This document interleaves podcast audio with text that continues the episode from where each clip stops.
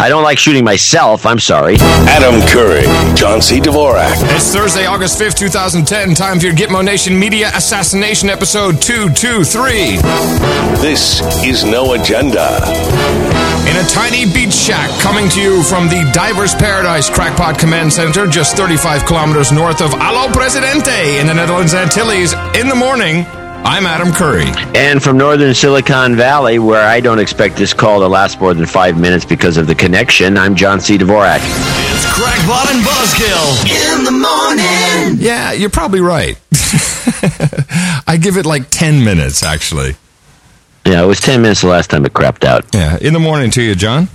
In the morning to you, and in the morning to all the ships at sea. And of course, our human resources, uh, who uh, should be all charged up and ready. Your government needs you, nice and charged. Yeah, that's what they need. Charged. Yeah, they need charging. So uh, the one thing I've forgot to do amongst all this is Twitter. Have you done that? Oh, no, you just retweet me. Okay, hold on. Let me do that. Uh, I'm, of course, I'm afraid to do anything at this point because Yeah, don't worry about it. Ah, it's done. It's too late. It's all over. Uh, so uh, we have a bunch of. Oh, in fact, I, that's funny. Yes. Uh, and there we go. We've already lost John. Uh, at least we got the opening down. Let me uh, see if I can bring him back into the fold here. this uh, may just not work. Hold on. I was right. Five minutes. But actually, that's no good. You sound terrible. Well, yeah, it wasn't even five minutes. It was like two minutes.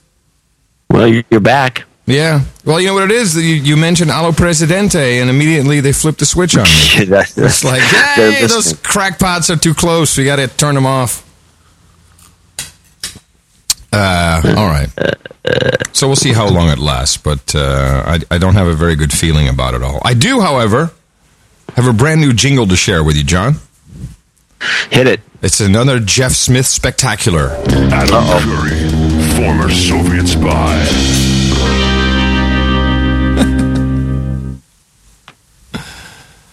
Yes. Yeah, I like it. It Doesn't do me any good, no, but it's of course, okay. Of course not. It's it's not meant for you. It's meant for me. So um, up here or down here, I should say. In uh, what would this uh, what would this portion of Gitmo Nation be? Uh, that's a good question. Island. I don't know. I don't know because we're, we're you know as I said we're about thirty five clicks north of Venezuela. Um, although officially on uh, fuck me. All right, well let's just you know um, if it drops out again, then I have one other option. Um, If, if. if I got my uh, my bat signal that worked, the push notification came through. All right. Yeah, yeah. So uh, yeah, you know, it's the island life, my friend. yeah, Yeah. Yeah. I guess that's out as a permanent residence. yeah, yeah. That's uh, that does kind of uh, put a, a, a bummer on the whole thing. Yeah, because you were talking, we were having a conversation last night, and uh, Mickey wanted to just stay there, move there. Yeah, uh, And, yeah, uh, yeah, yeah. Well, that ain't gonna happen if we have this. They don't have uh, 3G on the island either. Unfortunately, they have uh, GPRS.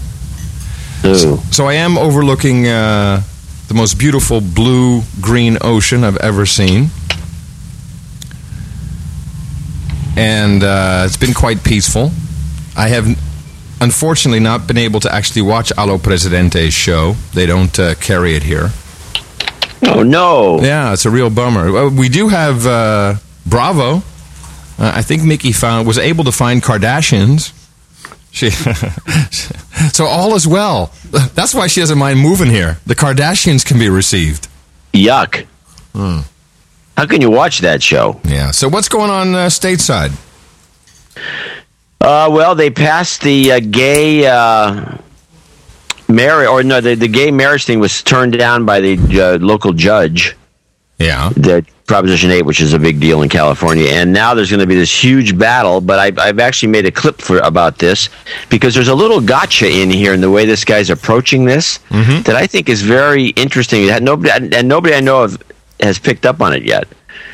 And um, if you want to play the clip, which is the. Um, Gay marriage rundown. Yeah. Yeah. And see if you can spot in here a little, just a little. This is a long clip, but you wanted clips for the show. Uh, but this, there's a. You see if you can spot the very interesting little tidbit in here that says to me, "Oh, that's interesting. We can, uh, we, I got, I can use that for um, other uses." I'm, I'm thinking. Okay. Here we go.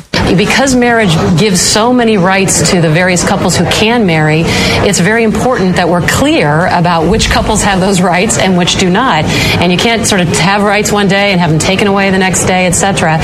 So I do think it's very important that we What are they talking about? They take away rights all the all the time. They take away your passport. The hell is Yep. that? Yeah, I know it's bogus. get some clarity on this. And I think that's probably why Judge Walker said, okay, I'll take another look at it and decide whether to stay my ruling.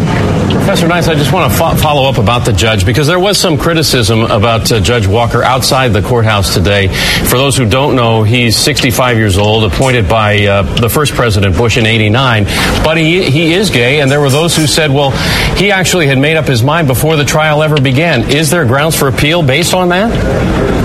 It seems pretty unlikely. In fact, if you look at the ruling, it's 138 pages. It's a fairly thorough and detailed uh, analysis of the evidence that was presented at the trial. I mean, people can criticize Judge Walker, but at the end of the day, he didn't make the decisions about how to defend this case. Uh, the state attorney general and the state governor refused to defend the case.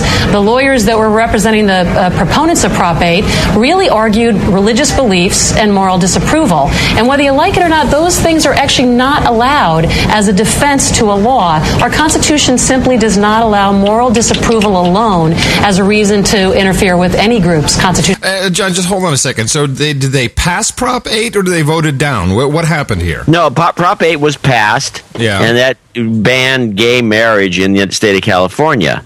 And uh, so then a judge, of course, sued over this because the gays want to, you know, wanted to, they don't want this law. No, no. And, They- and they- they so wanna the other side the- wants the law.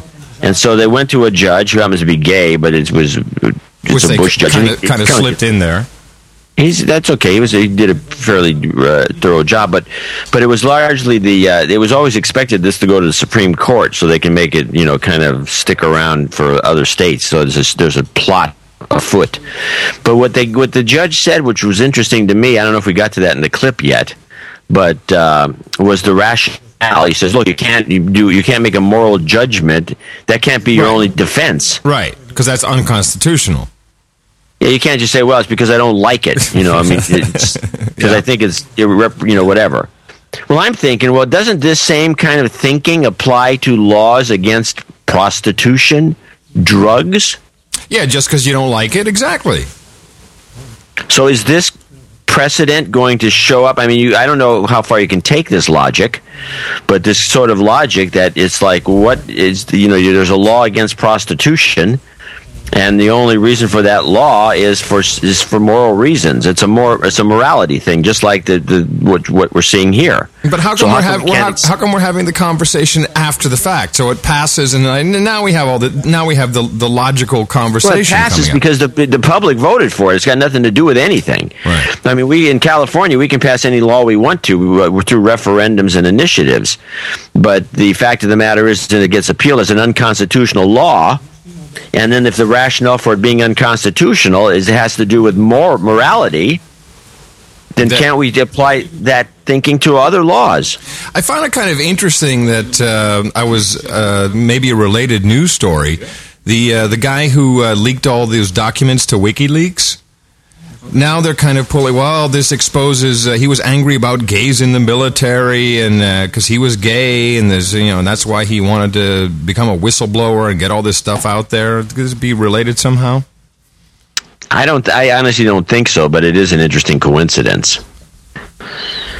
Whatever the case is, this is the big story, and of course now it's going to the Ninth Circuit, which is crazy and um, known crazy court. And so anything can come out of there, but it doesn't make any difference because whatever happens from the next thing is going to be appealed again until it gets to the Supreme Court, and they're going to try to rush it to the Supreme Court where they have the vote the voters on their side, even though nobody knows how any of these guys are going to really vote on anything. Uh, so now that we appear to have a uh, stable connection coming to you from uh, down south, almost in uh, Venezuela, uh, perhaps we should uh, do a quick mention of our executive producers, if we have any, and our uh, any other executive producer or associate, Yeah, we have a ton. associates? Oh, really? Yeah. Okay. Uh, I have have? to open up a new file though. You're so prepared for the show.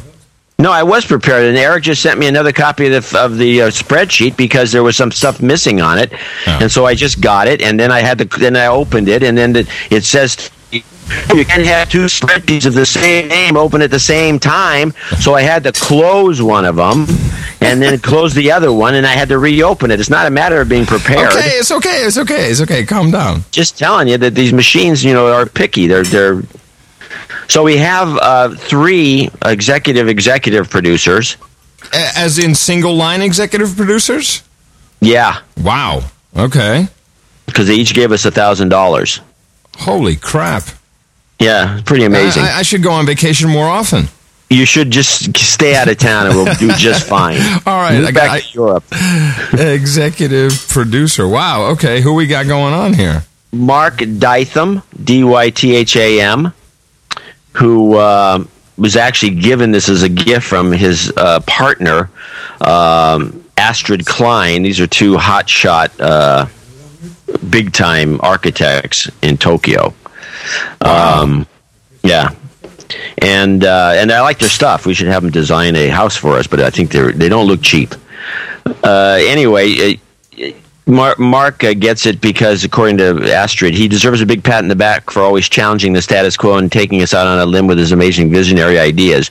Adam can testify to this. It is invariably stressful to deal with so many unknowns at once, but deep down we know it's only the right thing to do, and in the end we'll get satisfaction no money in the world can pay for. Still, nobody wants to be in the red either, and so now we can't live without your shows, whether D, uh, No Agenda, DH Unplugged, thank you very much, Daily Source Code, or Tech 5, thank you very much. So please keep it coming, and that stands, and get that stand for the cowbell. Uh, and, Right. the- and she says also that you can give Mark the knighthood, but she gets the ring. She says it'll look better on her. Okay. okay. Uh, that's a subtle hint, John. In- Indeed. Chris Jacob in San Francisco, California. Please make this donation on behalf of Bullseye USA. Wow. We know Chris Jacob. Yeah. Yeah, he used to work at uh, at Mevio. Or at Pod Show, Well, I would say. He wants Bullseye USA plugged. BullseyeUSA.com. What is it? What is BullseyeUSA.com? it's an official firearm store of the No Agenda Knights. Ah! I don't think it's the same Wait a So, so Chris goes from sales to well, I guess firearm sales is the same thing, Is it right? the same Chris Jacob? Do we know that for a fact? Yes, yes, it is. Was Chris a gun nut? Well, no, I know he's been a no agenda listener for a long. Hell, you know what? I got a note from him. He said uh, he was doing something new, and he he did say watch the PayPal donation soon. Oh, okay. Well, that must be Chris. Wow, So, anyway, so now he's a, uh, and I don't mean gun nut in the pejorative, by the way. I l- like shooting myself. I don't like shooting myself. I'm sorry. See, this is where I can't get to my jingles quick enough. You know, because I, you know, someone's going to clip it. Well, John's just Gonna go shoot himself, and uh, all it took was uh, two shots to the head, and we dropped the connection. All right, Bullseye USA. Yeah, you you, you were saying, you know, I shot you two in okay. the head, Well, anyway, and then you dropped you, out. KJ. Yeah. So Matt, Chris Jacob. finally, awesome. uh, the last uh, executive producer will be Matthew. Pe- Actually, I don't know who to give this to, but Matthew Petty gets the knighthood. This is one of Paul Couture, who is doing the uh, coin project.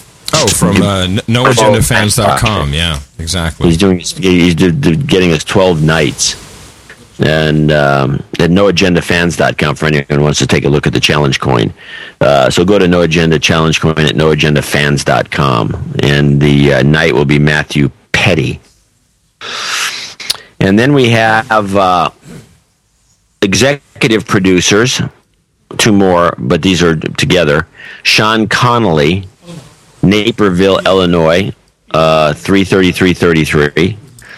And uh, Hi Fi Yang is what it looks like to me, but Jeffrey. But it says Hi Fi for some unknown reason here. Anyways, Jeffrey from New York, flight 3333. And last time uh, I complained, he says that, it, that he wants too many karma, karma points.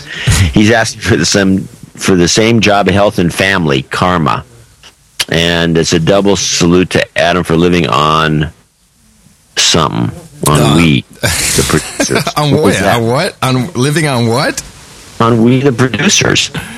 Oh, oh, that's right. Yeah, no, the, exactly. Oh, living on the producers. Okay, yeah, yeah, it's like my Yeah, only income. that's- Yeah, good point. Well, he's got an annuity too. Um, Yeah, I figured right. after a six executive producer show, this one will be a, a drought, a drought, a drought. Uh, my bucket of water and joy. In fact, it was just the opposite, which just shows you this. This is so inconsistent. It's uh, we- it'd be nice if, if it was a little more stable. John Snyder, Sir John Snyder, Chicago. Uh, oh, I'm sorry. Uh, Sean Connolly and uh, Jeffrey Yang are executive producers, and then we have associate executive producers John Snyder, John Snyder Night, uh, Chicago 234, and realtimedata.com, uh, which is a uh, associate executive producer uh, 222.22. Okay, so it. let me just get this right. So we've got Sir John Snyder is associate executive producer, realtimedata.com. Okay, and what was the final one? Was that it? No, that's just two. Two associates and uh, three standalones and two. this is like a real show with all these crazy credits. It is. You watch the beginning of Law and Order sometime and try to figure out who actually does the show. Okay, so We're gonna uh, have to have the boxed credit. That's still my favorite. All right. So, um, as all of you know, these are very official credits. Um, you can use them uh, in your correspondence uh, for uh, for jobs. Uh, we will vouch for you because, of course, uh, there it goes. Yeah. Am I still with you? Yeah. Yeah. Unlike uh, a Hollywood credit, you can actually talk to uh, the creators of the show and get them on the on the phone, and we'll vouch for you. So thank you very much. Um, our executive, I'll just do them in a row here. Executive producer Mark Dytham, executive producer Chris Jacob of uh, BullseyeUSA.com, executive producer Matthew Petty, and then our uh, executive producers. Uh, this is a separate line in the credit roll: Sean Connolly, Jeffrey Yang right? Did I miss anyone Yeah. there? And then associate executive producer Sir John Snyder and realtimedata.com. All the rest of you out there, you know what you have to do. You got to go out and propagate the formula. It is extremely simple. Our formula is this. We go out, we hit people in the mouth.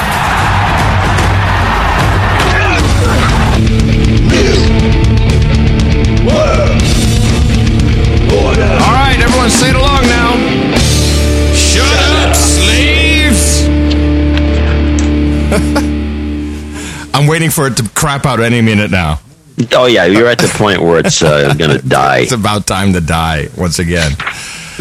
Fun to edit the show. Uh, yeah, it's going to take me two hours to edit. The upload will be even more fun, actually. That should take a better part of the afternoon. Uh, by the way, I'm three hours ahead here right now. It's uh, twelve thirty-five uh, in the afternoon, whereas Oh. it's uh, still in the morning for you. And uh, but uh, interestingly enough, this uh, you know, Allo Presidente uh, Hugo Chavez has made some noise about. Uh, Bonaire, where we are right Oh, he now. wants to take over the island. Well, actually, on 10 10 10, it uh, becomes an official. What's that? 10 10 day. That's a big deal. That's Yeah. a Chinese lucky net, Oh, lucky yeah. day. No, it, no, it's a huge day. On 10 10 10, uh, it becomes a full municipality of the Netherlands. So, right now, I guess it's kind of like a colony type deal where it's uh, part of Oh, the it's Netherlands Antilles. a, like a county. So you're like going to be in Holland. Yeah, it will be no different from, uh, say, uh, North Holland. Uh, this will be its own uh, its own county, and uh, the Dutch will be uh, as if they didn't already, but they'll be uh, running the things down here. And uh, Hugo saying, "Oh yeah, well that's interesting that uh, that it actually won't be a part of NATO." Oh, Which- oh, hmm. yeah, so he's saying, "Oh, nice. You know, just bring on some of those uh, warships and airplanes down here, and they're flying over my airspace all the time anyway." So he's he just he popped up right out of nowhere, making some news about it. Huh. Interesting. Yeah. And, and you got to think, why are they doing it? You know, why is the Dutch government or or the non-existent Dutch government? Why are they uh, all of a sudden deciding, uh, you know, to do this on this lucky day of all days? I have no idea.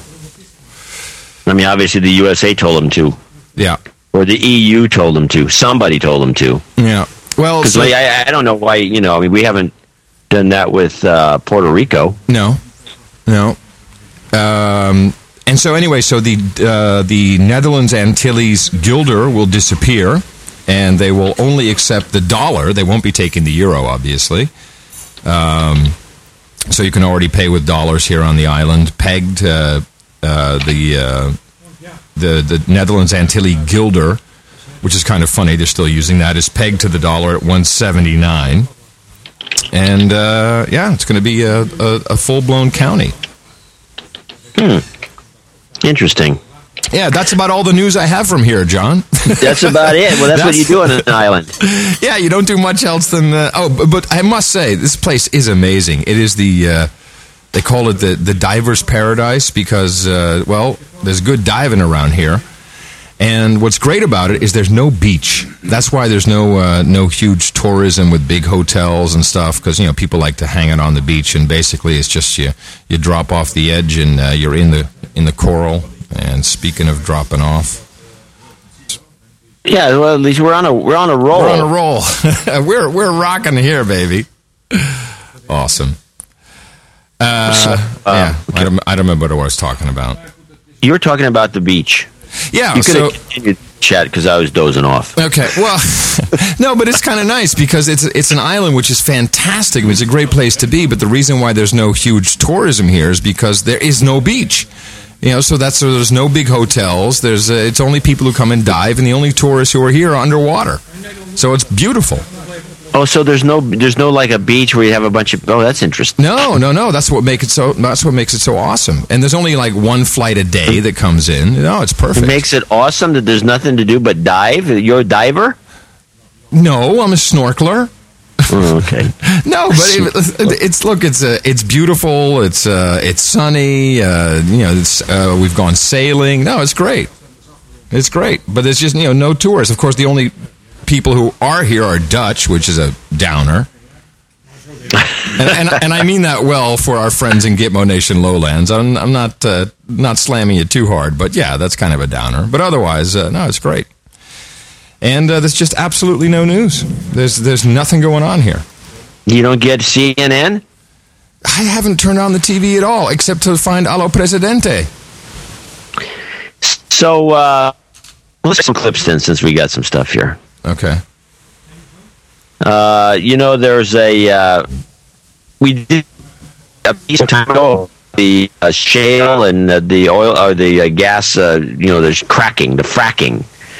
Yeah, that uh, that basically makes your water flammable. Yeah.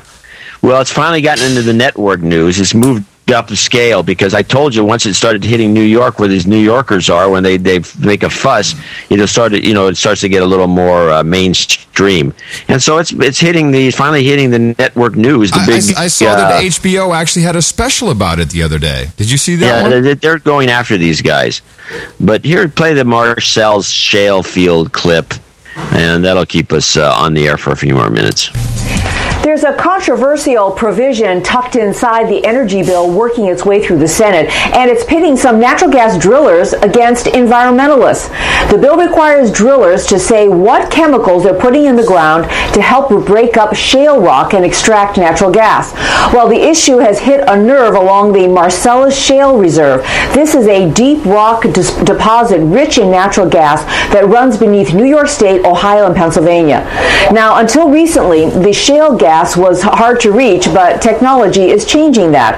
And as Stephanie Dhue reports, people in the town of Hickory, Pennsylvania are caught in the middle, hungry for natural gas profits, but worried about the impact of drilling.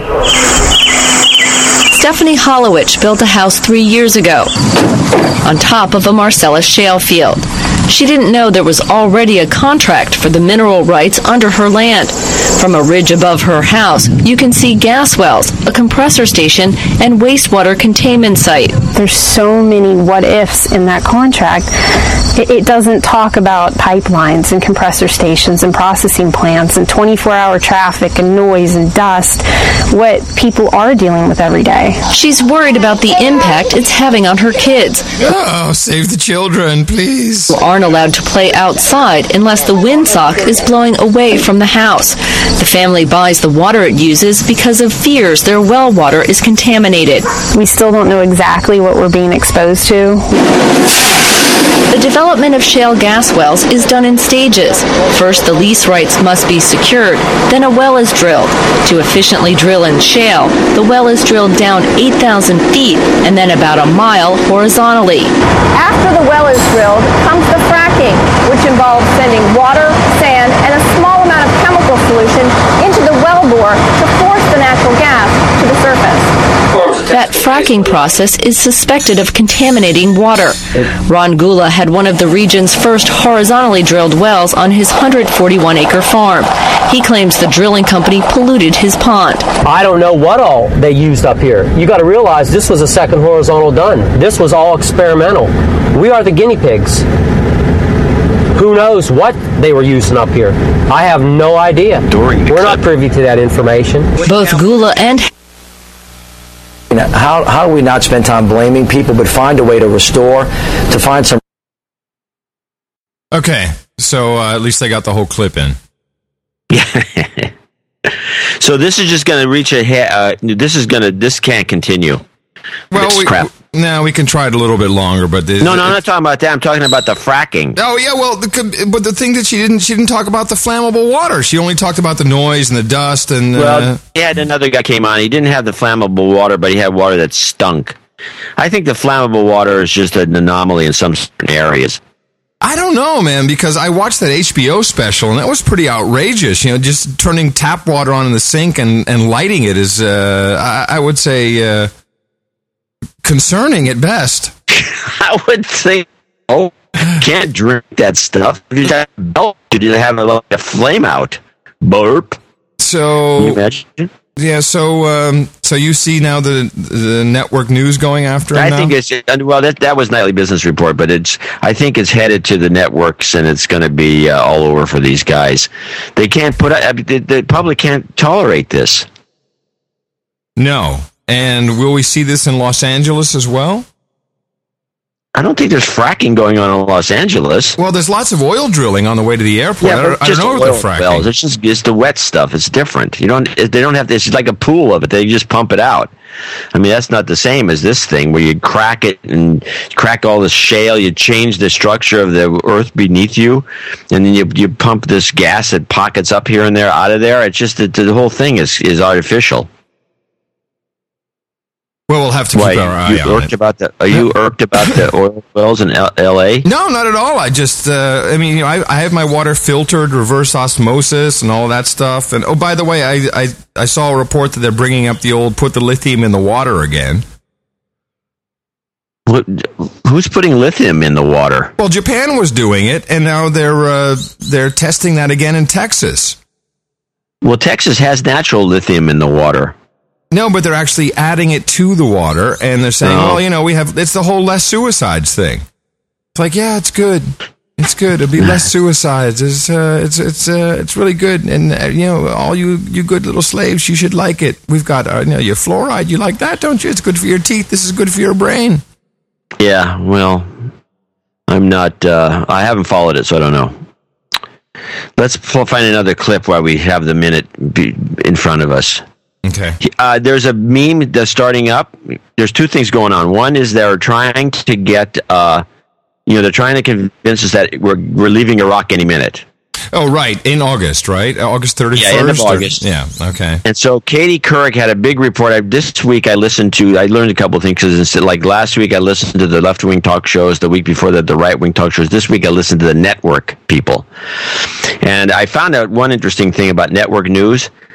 Almost every single commercial nowadays is a drug commercial for Oh, yeah. anybody who watches network news. It's Yeah. it's unbelievable.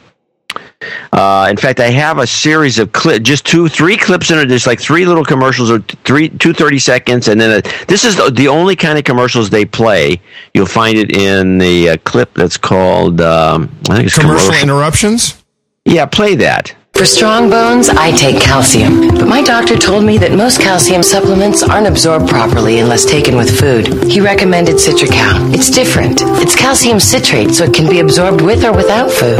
Citracal. For frequent heartburn relief, nothing beats Prevacid 24 Hour. Just one pill helps keep you heartburn free for a full 24 hours. Prevent the acid that causes frequent heartburn with Prevacid 24 Hour.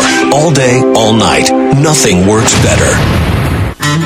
With COPD, I was short of breath, so I couldn't always do what I wanted to do. But five minutes ago, I took you can Symbicort. stop. We don't and need to Symbicort- listen to the whole thing. That's a long one.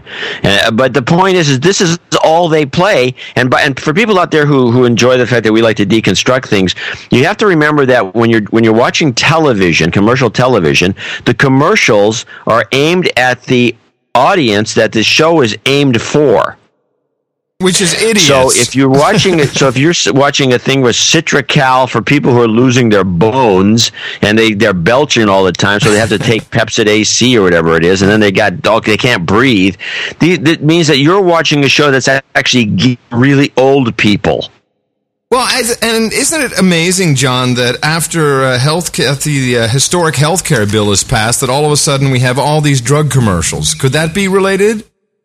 I think that these commercials before the healthcare, I think it's been going on for years. Yeah, but now I, I agree with you. It seems to be the only thing that we're getting these days is, uh, and they're pulling a- a- all stops out of everything. You know, so the as we pointed out on the last show, selling uh, vitamin B as uh, a- as a as a prescription medicine. I, have, I have a feeling it's related to healthcare. I really do. I think that these guys just like, yeah, it's going to be great. It's all going to be awesome for us. So meanwhile, the new these news shows are pushing to kind of two or three agendas that are kind of interesting. One of them is the idea that we're leaving Iraq, but not quite, and they're trying to get us used to the fact that it's not quite. And this Katie Couric report, I didn't, I cut a little bit so it's not so damn long because this was extremely long. Uh, and the clip is called "Leaving Iraq with Dog." And the reason I say with dog is because in the middle of the clip, for some unknown reason, they have a dog bark and it's almost like it was added in for some i don't know to add some ambiance i suppose whatever the case is. This is what's really this is the main message they're trying to tell us When he came into office, there were 144,000 U.S. troops in Iraq. Today, there are 81,000, and by the end of this month, there will be 50,000. Officially, they'll be designated as non-combat forces, but that may be misleading. Yeah, see, that's the trick. Before we even continue with it, it he keeps talking about we're re- withdrawing all the non-combat forces. There's nothing said about the no contractors. we're, draw, we're drawing the combat forces Yeah, the combat forces. Nothing said about um, about the consultants. Yeah no he mentions the he mentioned he, he addresses some of this Okay, let's go. Because the troops will still be in harm's way and will continue to support Iraqi combat forces. They also the can dog. engage in targeted counter. That's that, that's uh, ambiance. That's that's what Iraq is all about. It's just a bunch of dogs. engage in targeted counterterrorism operations. And while the U.S. troop reduction is on schedule, Iraq's transition to a stable nation is not. The president today said violence is near the lowest level in years, but the Iraq government disagrees. They say July was the most violent month in more than two years. And the political infighting is so intense that five months after national elections, they still don't have a functioning government. It's certainly not the stability that we had envisioned in, in uh, when President Obama rolled out his strategy for Iraq.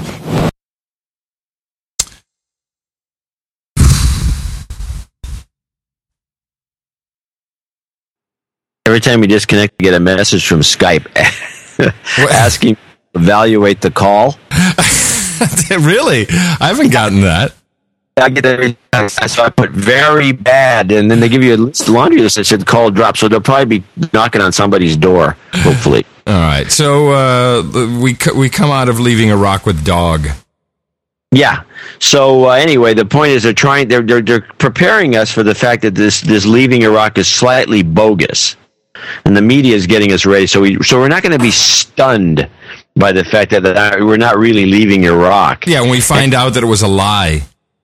And then, meanwhile, they're, they're, the media is also promoting the fact that we're going to have to get more involved with Afghanistan. And they had a sh- thing on 60 Minutes that was just disgusting. For for one thing, they had that woman who who slammed the writer from Rolling Stone, uh, who got McChrystal fired. That Right. Because because he didn't play according to the uh, official rules of uh, journalism. So she's in here doing a, a puff piece promoting something or other, and it's a uh, this this guy who's I got his name somewhere. Let me see if I can find it. Her Uh, name her name is Flanders.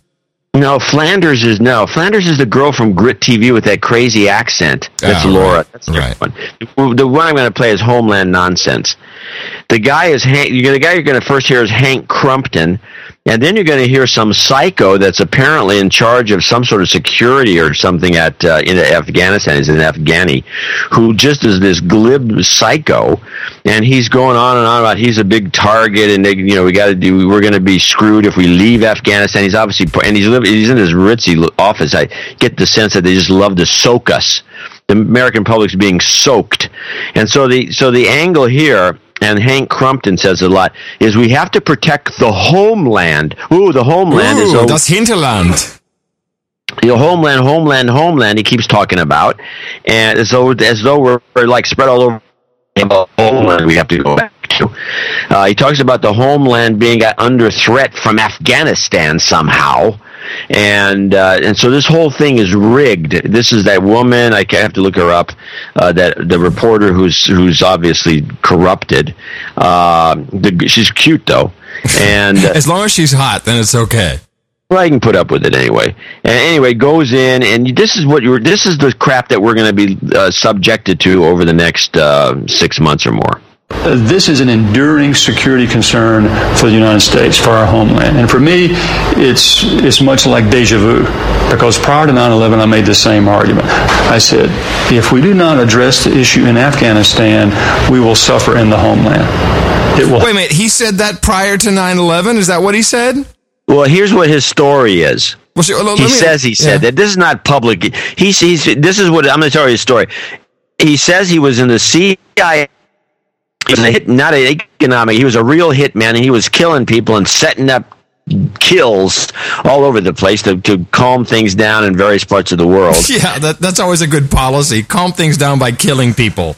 and so then so then he I don't know why, but he's not in the CIA anymore, and I believe that he he's not in CIA anymore either because I don't think they would let go on.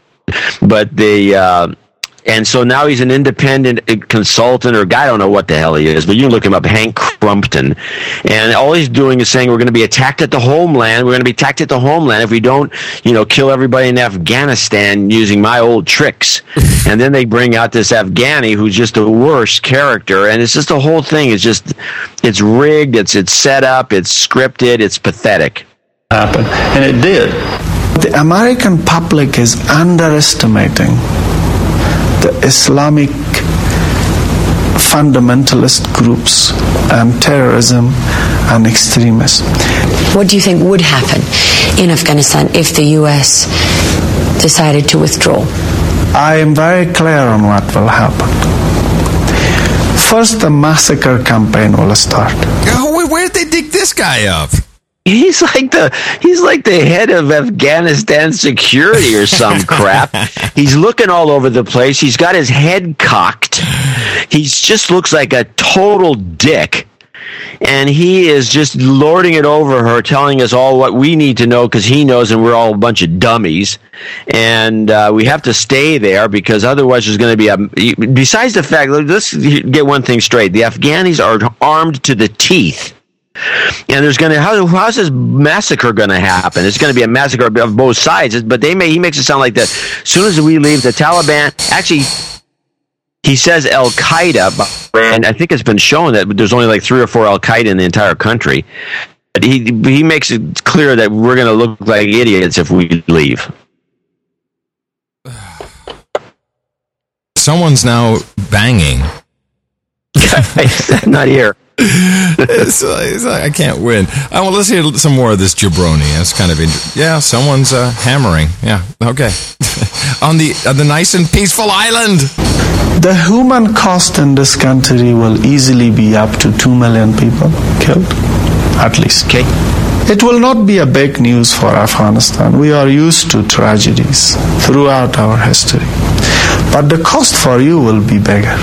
What will that be? Glory comes from winning wars, not from retreat. Glory for Al Qaeda if the U.S. retreats. For Al Qaeda. Since Amrullah Saleh was the man responsible for Afghanistan's security, he had a more immediate concern what's happening across the border in Pakistan. Al Qaeda and Taliban are now headquartered in Pakistan. The bulk of people we kill, neutralize, or capture in Afghanistan are the expendable part of the terror network. The leadership is there and they are not feeling the heat, apart from these occasional drone attacks. in Pakistan and elsewhere, where you see enemy safe haven, where they are the power, where they are the status quo, we must be the insurgents. We must work and recruit with locals, and we must collect intelligence. We must engage in subversion and sabotage, and be very precise. If you were in your old job at the CIA, is that what you'd be doing right now? Yes. You would be inside Pakistan mm-hmm. and have men on the ground in the tribal areas mm-hmm. building the exact kind of relationships that you built with the Afghans that helped defeat the Taliban. Certainly. And I think ultimately that's how you win this type of war. You have to empower the locals so they have the victory. Now, John, what, what, what exactly what channel was this on? Where was this broadcast? This was on 60 Minutes. 60 Minutes? So what are they? Tr- so uh, what is the plan here? It's like, yeah, we're moving on over. I think that there's. I mean, it's, Did you notice the way she is like leading the question? Completely. So She's she's got- completely leading him on. Like, oh, yes, well, you know, what is the consequence going to be? Oh. So anyway, you still there? Yeah, I'm still here. Well, meanwhile, um, heroin use is at an all-time high, particularly in uh, places like St. Louis. Yes, we got the St. Louis story, and uh, I was reading that St. Louis story about this girl. Some poor high school chick got strung out on heroin. She looks like crap to have her picture before and Yeah, after but it's, make the, it it's, like. the, it's not just any heroin; it's the China White, which is now uh, which is stuff. Yeah, it's the it's the high grade stuff. You know, the stuff that's coming from the poppies we're protecting. yeah. So, but the question on my Why is this poor girl in jail? Well, she's in jail because uh, she she uh, stole a car, crashed into a light post, and she had uh, an illegal substance, and her parents won't bail her out because she's safer. Which is probably true. She's safer in jail than than out. Mm. Okay. These people should be in rehab. So I was looking at some. Uh, yeah, she was in rehab, but I think she busted out. I was looking at some uh, some historical statistics, and it's interesting that we get all this uh, chatter now in August because August historically has been the month when bad things happen. We just had, I think, two days ago the anniversary of uh, Hiroshima. Uh, World War One started in August. World War Two started in August. And uh, well, might not be nice living in Iran right now. The uh, I wouldn't want to live in Iran. The uh, uh, well, I mean, th- this idea of getting out of uh, Iraq might be a, a setup to sucker Iran into attacking, and um, so then we can say, look, here's we have to be. This is why we have to be there, and then we go back. Um, but Harry Dent, the uh, economic and or stock market analyst, says that this August, this August, the month we're in, will mark the beginning of the Great Depression, the next Great Depression. The market's going to crash this month, and all hell's going to break loose. It's funny because you know you can imagine on an island like this, there's uh, there's a lot of people who have money, and uh, I was uh, we were having a beer at there's like two places you can have a beer. It's a very small island, and uh, this one place is called Havana, and uh, the whole, all everyone was talking about is uh, oh you know the I don't know if they were talking about Harry Dent, but they were talking about all these guys who were saying it's you know the big crash is coming. I mean it was buzzing literally about all these reports and they're emailing PDFs back and forth to each other and oh it's all going to happen and we couldn't you know who could have seen this would happen. Uh, there's and, and maybe even just that sentiment alone is, is is enough to let the market crash. You never know. Uh, sometimes that kind of sentiment, if it's really widespread, is uh, always indi- is a good indicator. It tends to the market tends to go up. Uh, that's Right. the, the, the joke of it, but it's a fact. And uh, so we, the I euro, don't know. the euro certainly hasn't made its crash. It's like at a do, it's a dollar thirty now. So you know, that, yeah, it that did jump happened. back up, which is good for our exports, but it's not good for my traveling. No. So I stay home. All right. So here's a let's change the topic. Oh, actually, let's stick with the Afghanistan thing for one more clip. There's another. This is an interesting one. This is a long clip I have of Brian. An Afghan, and the whole thing is obviously scripted and staged. Brian Williams does a little special on this little uh, on this girl named uh, let's see, which I think is in clips two. four. Yeah, Indiza or something with something similar, and uh, she he met her at the orphanage some years ago and was playing with her, and now she's in the United States coincidentally with a bunch of other girls from Afghanistan visiting some clinics because apparently there's no doctors in Afghanistan, and somebody one of them needs prescription glasses, another one needs dental work, another one has a something wrong with her leg, and another one, it, and it, this whole thing is just bogus to the max. And so I'm watching this thing, kind of fascinated. I'm saying, why is what is the point of showing this at all? I mean, it's just a long package. It's not a short piece on a on a half hour nightly news show. We're talking about NBC News. It's a very long piece. So I'm trying, and at the very end, I finally get what they're leading up to. And this is going to be another meme we're going to catch. And I'm going to tell you what it is in advance, and you'll hear it, so you don't have to try to guess it, since we're going to get cut off anyway. Uh, and it is apparently there. You know, we we have a lot of people in this country that either don't want to have kids or can't have kids, and they want to adopt kids, and they've already adopted a bunch of Ethiopian kids, and they don't think much of that. And Chinese kids are sketchy. Romanian kids, they're half of them are from insane asylums, and they've had to ship them back, as we know by some stories. So we're looking for a new place, and and the, then the girls in uh, Afghanistan, the Eurasian, many of them are very attractive, and this is about adoption. Damned Afghanis make it it's illegal Come again on that? It's illegal what?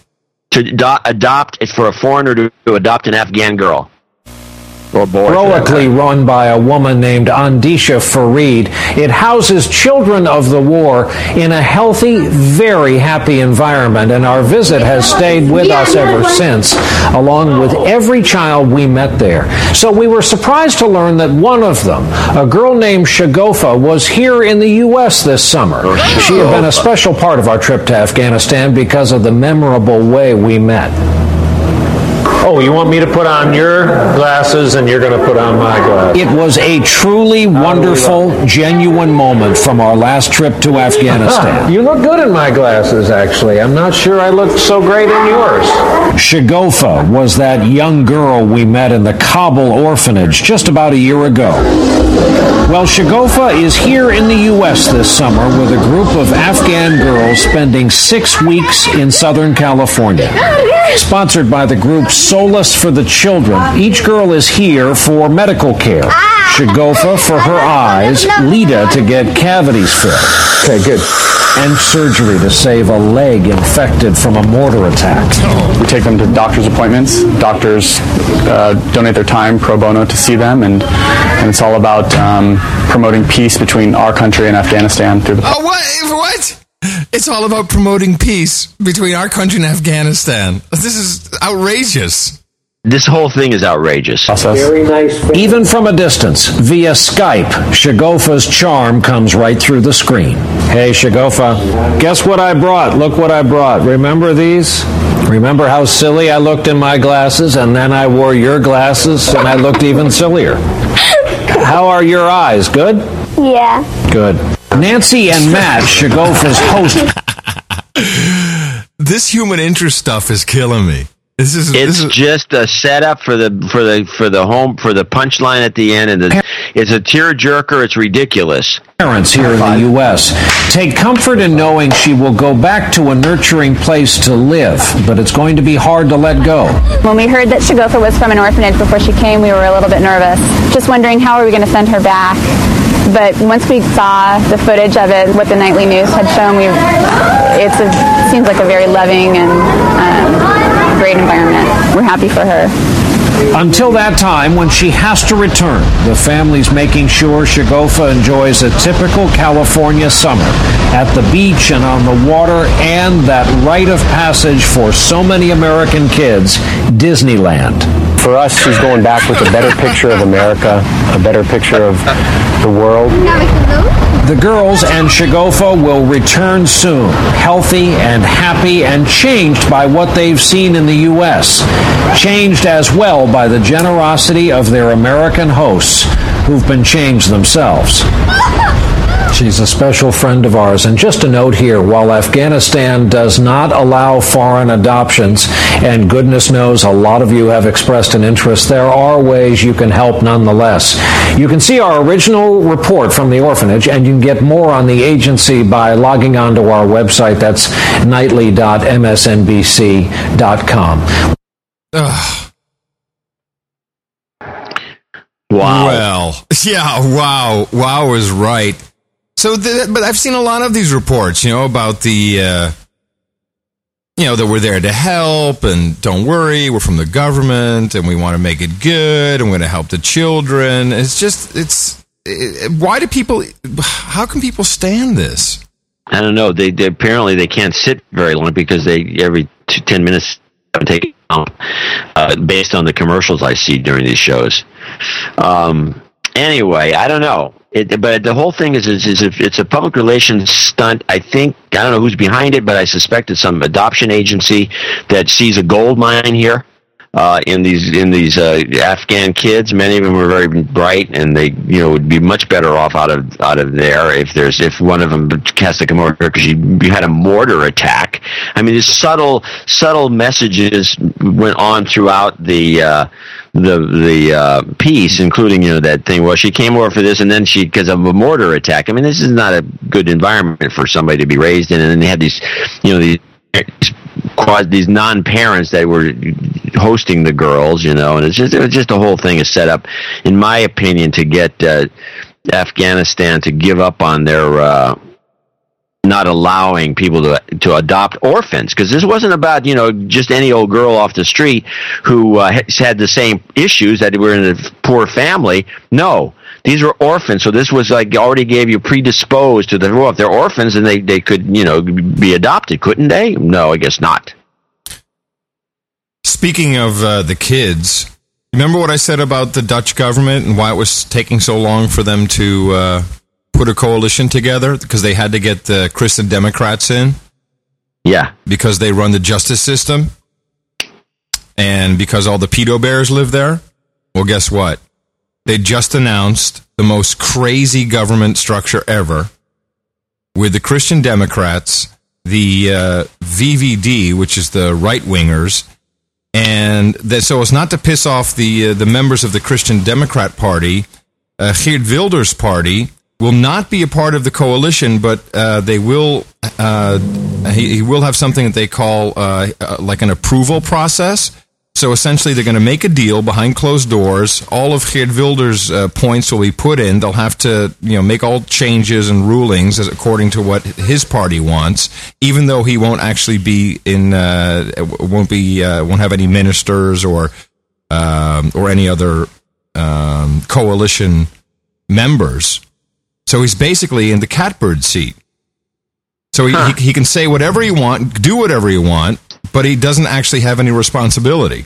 And uh, the the Christian Democrats are in, so they can continue to run the justice system. They got exactly what they wanted. It hasn't been approved yet, but uh, this is the this is the latest. Oh, okay, well that's interesting.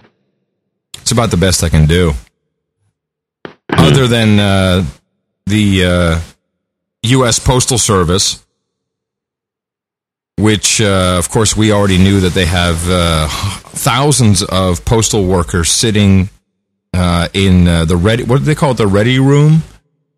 Yeah, the rubber room or yeah, something. where they just sit in a room and watch television all day because there's no work for them, yet they can't be fired. Um, looks like they found some work for them as the Postal Service is ready to deliver life saving drugs uh, to what six cities. They're training the mail carriers now. Uh, in case of uh, some form of large scale terrorist attack, your postal worker will come and give you uh, your uh, your your vaccine. Two to the head. yeah. Who knows what they're carrying? This is weird. This is and this was like a USA Today story. Yeah. Yeah. Nobody notices this stuff. It's really peculiar. I mean, how come that's not on uh, network news? Did you see anything about it? No, no, it just was kind of floated through and nobody bothered. And then, of course, the real news, which I have uh, here for us, uh, which, by the way, I have an extra rundown, which is real news. Yeah, uh, And now, back to real news. Uh, I feel really bad about this because I, I've been so out. I've been pushing away real news to such an extreme, trying to find kind of insights takes on other stories that I swear to God, half the people they mention in this rundown, I don't know what the hell they're talking about. Okay, what is this? Oh, this is extra? Yeah. All right. Ali and Roberto today breaking news about the wedding and Dancing with the Stars. Are you guys ready? We're ready. We're ready. Let's do it.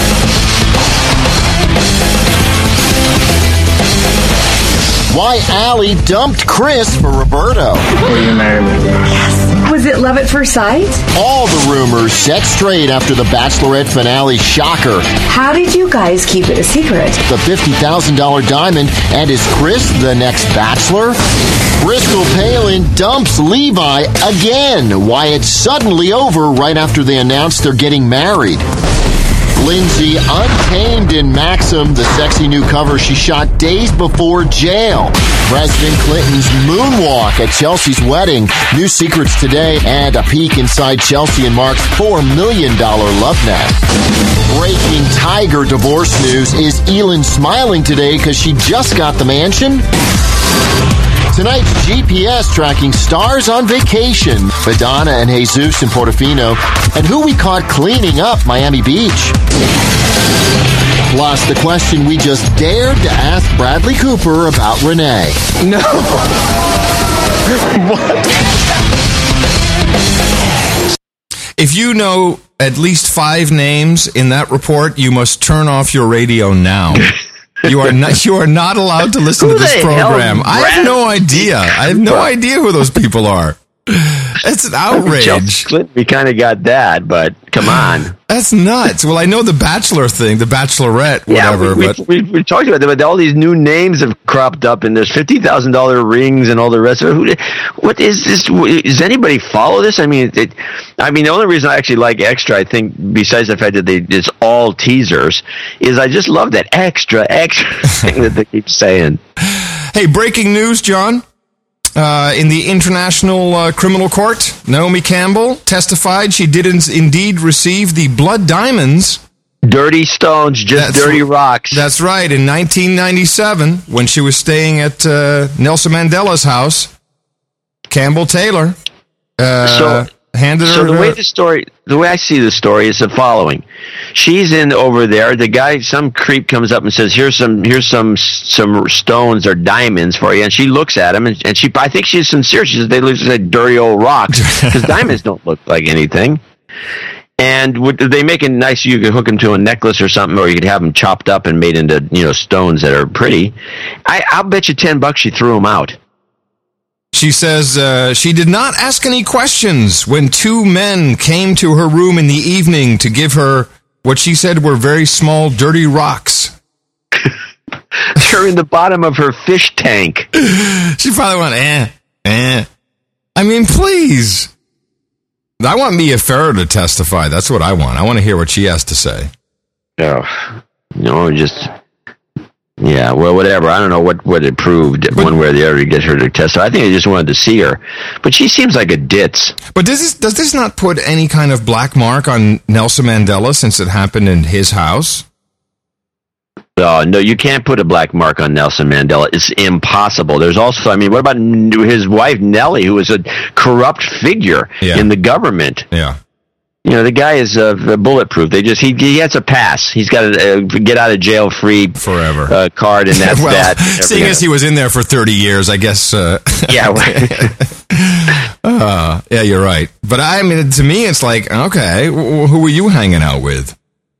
Oh, you can imagine. Bunch of guys So, coming to um, her room in the middle of the night, giving her small, dirty, small, dirty stones. Almost spilled my coffee there. I got some dirty. These are just look like dirty rocks, and she Yeah. probably. I'm telling you, I swear to God, I, swear, I bet you she chucked them. No word on that. So did no one did, did it bother asking her what happened to him? No. Oh, we, oh, we don't know. We the the press was not allowed to ask her questions. She snuck into Well, the she country. won't answer anyway. She's a she's a dipshit. So you know, I tell you, some people that aren't dipshits are the people who give to our show. Yeah, and, uh, I'm not quite sure we're providing uh, the type of value we'd like to provide uh, on today's program because it's been very, very challenging so far. Uh, but I would like to point out that uh, Uh, we have never missed a show yet, um, and we're trying. We're we're we're trying to keep the the tin cans and string together as I'm here in in the southern uh, Caribbean, just north of Venezuela, and we're we are bringing you a show. We're trying to bring you as much value as possible. I think we'll have to focus extra extra attention on the show for Sunday just to make up for it. Are you going to take a run to Venezuela while you're there and uh, say hi to? Uh, I Hugo? would love to. We are drinking um, uh, Alo Presidente's beer, which is polar beer, or as they pronounce it here, polar. And I have to say, Mm. it's quite good. He makes some good beer. Well, you know, he's better. And from time to time, uh, you know, he uh, he gets pissed off at someone, he'll just stop producing, and then everyone starts to freak out. Of course, I mean, f- forget the fact about you know what it's like to live in Venezuela, but when they stop producing the beer, man, then we got a real panic. That would be a problem. But it's uh, it's quite good actually. So yeah, so we- we had a, a stellar uh, list of executive producers and associate uh, executive producers, which is really really great to see uh, the support we have for the show. So we we feel that we are uh, giving back. This is a listener supported show, which means we take no. Uh, no corporate money, uh, no commercials ever, never will. Uh, we are completely uh, left up to your devices. And uh, John, let's uh, thank some of the people who have uh, supported. us. Thomas uh, Thomas Hitthaler, uh, Hitthaler. You might want to try to pronounce his name. It's H I T T H A L E R from Frankfurt. Hitthaler, yeah, this is good. Yeah, that's Hitthaler. good, right. Uh, one one one one one. Nice. And uh, which is pretty funny. Moonlight Night, Petaluma, California, hundred one dollars and one cent. Love your show instead. I simply lust for it. I don't love your show. I lust for it. Hmm. Gets says it gets him aroused. Uh, Um, rather than using my name, please refer to me as Moonlight Night. I hope you consider my recent email to you on Project Vigilant. I'll be happy to provide you more dog food. Not sure what that means. Uh, Era Deridian, or Deridarian, Deridarian, Derdarian. Got it. Era Derdarian, which is a um, Armenian name, uh, from Trabuco Canyon, California, hundred dollars. Uh, Shalomi George Zeiser from Clovis, and this is, by the way, this is uh, one of the pals one of our uh, double knights down in, or we have a night of uh, husband and wife knight team in Clovis, New Mexico, and this is in honor of Dame Margaret George's birthday on Sunday, August eighth. Oh, nice. Well, we'll uh, we'll put. Her, well, do we have to? Yeah, we we do her in the in the birthday mentions in a minute. We'll sure. do it on on on, on No, I Sunday. can do it. Uh, uh, okay. Nah, but it's on the real day we can do it. If we don't forget. Well, uh, then why did uh, Eric put it in the notes for to do birthdays? No, that, that that those notes come with the uh, PayPal file. He didn't put that there. Uh, Daniel Horberecht, Berecht in Golden, Colorado, eighty-one ten. Uh, Jay Creamer or Kramer, uh, I think it'd be pronounced Kramer. Eagan, Minnesota, six six dot six six. Uh, Matthew Lesensky, or it could be Lechensky, in Apple Valley, Minnesota, 6320. Uh, he's assuming this is a note. It's a donation of 3 times 3 dot three three SDR in this is the SDRs in USD based on Wikipedia's latest exchange rate. Please feel free to use my name. Uh, eh, eh, he's anti SB 1070. It's simply an extension of federalism, federalism, national liberalism. Trying to email something or other. I, will have to figure that out later. But it, apparently, three times three three three comes to 6320, which is I don't know what. well, we might point- as well get used to the SDRs now because they're coming eventually. So Yeah, he might be right. good initiative. Uh, uh, I think the next one on the list asked not to be mentioned, so I'm going to skip it. And if he wants to be mentioned, I'll mention him next time. Jeffrey Fitch, Windermere, Windermere, Florida, 5510. Uh, he likes to credit the donation to his brother in order to wish him a happy birthday. We have that on the list. He's one that got me listening to the show about a year ago, but to my knowledge, the douchebag has never donated. If possible, can you wish him a happy birthday, but he will have to de-douche himself. So, hold on. Douchebag. Some things still work here. Yay. That's Jeffrey Fitch. uh, and he's talking about uh, his brother. Uh, Simon Reed, uh, New York, New York, fifty-five ten. Uh, Bing closed my cashback account, and which is funny. And I thought, what better way to spend it than joining the Minutemen and helping Adam get a new car? Thank you. Uh, did you see the Daily Show interview with Liev Schreiber? He outright says the spies were marketing for Salt. Huh. You know the movie Salt. Yes. Yeah, we had we. That's what we said before he showed up. But you know, it's obvious. Scott Rezpeka. I'm guessing. I think it's uh, Re- Rezepka. Rezepka. Rezepka. Yeah, Rezepka. Yeah, it could be. Uh, he's given us 5510. He's making a donation because August 5th is his 25th birthday. We can give him a shout out. And so be, he's no longer a douchebag. I think he needs to be de-douched.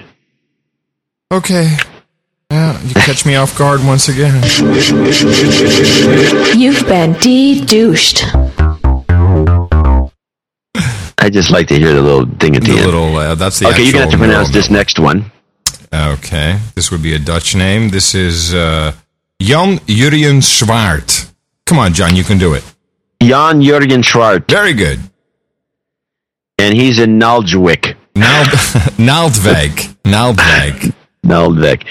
Uh, and then we have our knighthood layaway, Travis Wynn. And finally, uh, Mike Nikolaichuk. Nikolachuk. Uh, I'm guessing Nikolachuk. Uh, from, from the Paris of Canada, Saskatoon. He needs to be de-douched after finding out a close friend of his just got the knighthood, James Adamson. It's a small in town. Saskatchewan. It's a small town. Uh, if he can cough up that much, then I can sure as hell make help out as well. He gave us fifty, and he helped introduce me to the show, which I love. I joined at episode two ten, and I'm now hooked. I'm Canadian. I'm married to a wonderful woman who's both American and Dutch. So you can imagine how much fun your content is in our context. He also subscribed to the thirty three thirty three a month, wow. which we'll talk about in a minute to help your cause. They have two shout outs as well. Special thanks to Sigma on No Agenda Chat for informing me how to do shout outs, and a final shout out to my douchebag friend Dirk douchebag who introduced me to the show with James and hasn't donated. He's a douche. You just gave him the sound out. Step up, Dirk. From Gitmo North, thanks for the great program, Mike. So we have. So he uh, he needs to be de-douched. You've been de-douched. Okay. we got that out of the way. Let's do the birthdays real quick.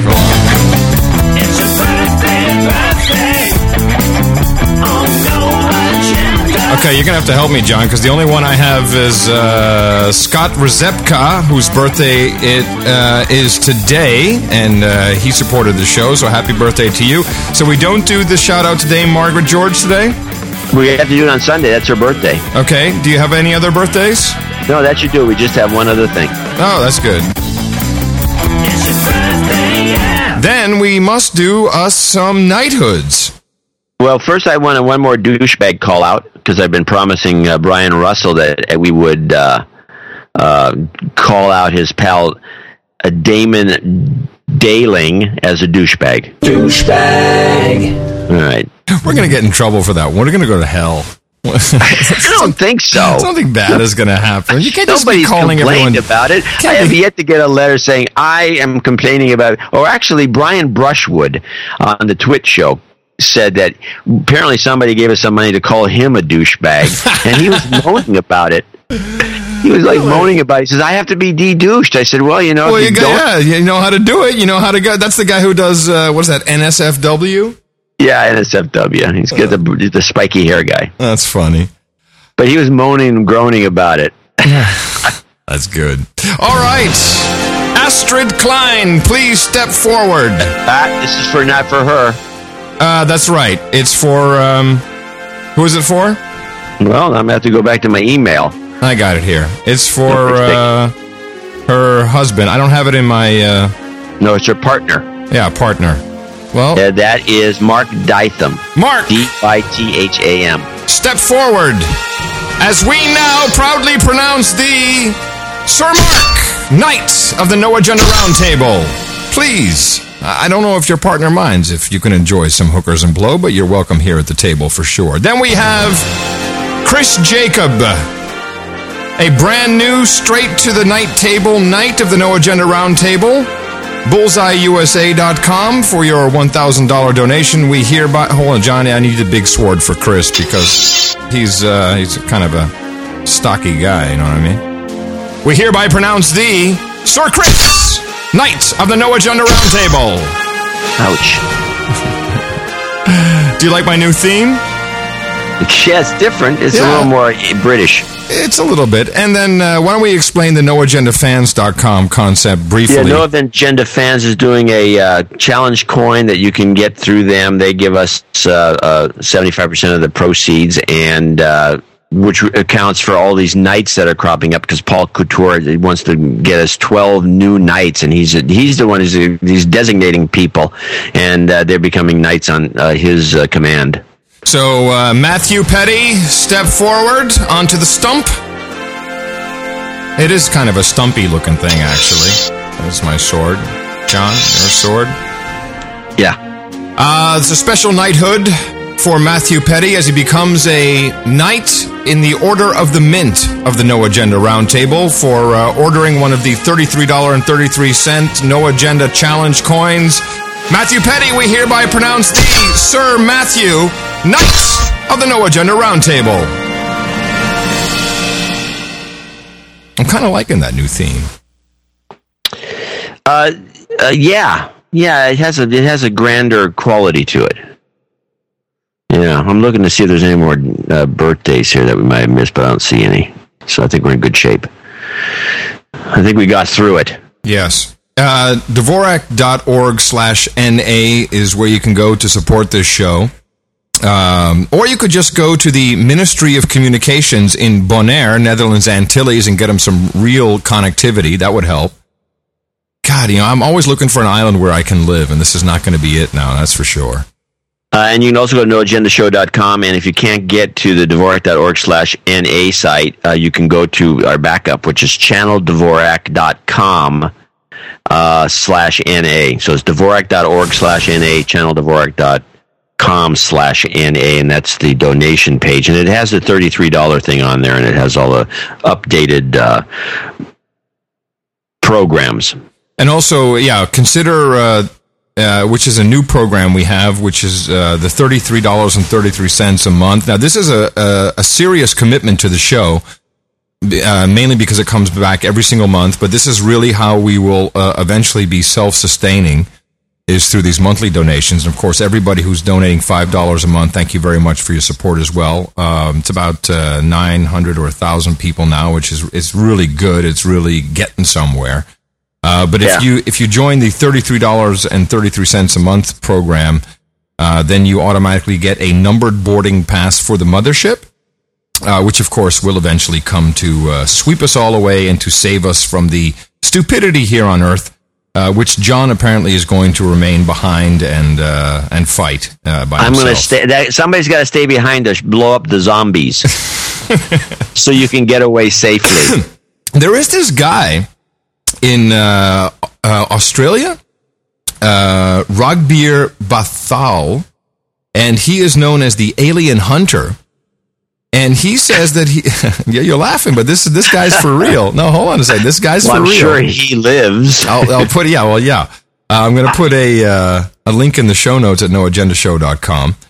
And he claims to have definitely found a signal. He's not look. He says all those SETI guys and people looking for radio signals, they're crazy. That's not the way to do it. Oh no, it's light signals. And uh, he finds these things amongst the noise uh, of other light that is coming from, of course, light years away. And uh, in December of uh, last year, he said that he definitely found a um, uh, a signal. He has uh, verified it with uh, with uh, fellow scientists, and uh, of course, he's now is waiting for the next signal, and nothing else has come. But uh, there's, there's hope. There- there- you laugh He's about this stuff. verified it with other scientists. yes, the science is in. science. Yes, he has. Oh, there's all kinds of great stuff. These solar storms is another huge story.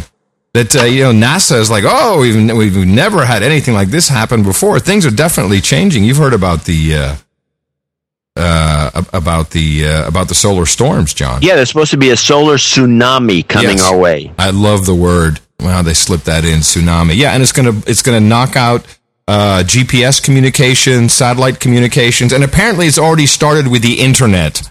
At least our communications. At least the island. Um, yeah, that's what it's supposed to do. It could. I mean, you know, did they, they know for a fact that if you get enough of a, a blast from the sun, it could take because these, you know, they they use hardened uh, in most satellite, especially military satellite communications. The chips that they use in these things is not are not the chips that you and I buy at Fry's. no, they're hardened. They're designed to withstand uh, electromagnetic pulses but So, they uh, can't withstand, you know, necessarily the circuit board itself. I mean, that you should be able to blow these things up.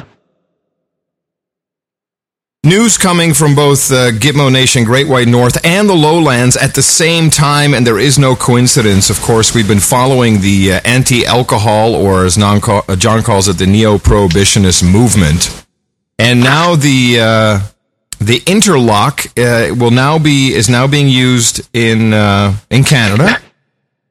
And uh, so, this, so if you get a DUI, if you're caught driving while intoxicated, you are basically forbidden to drink at all. So you know that's the scram bracelet part.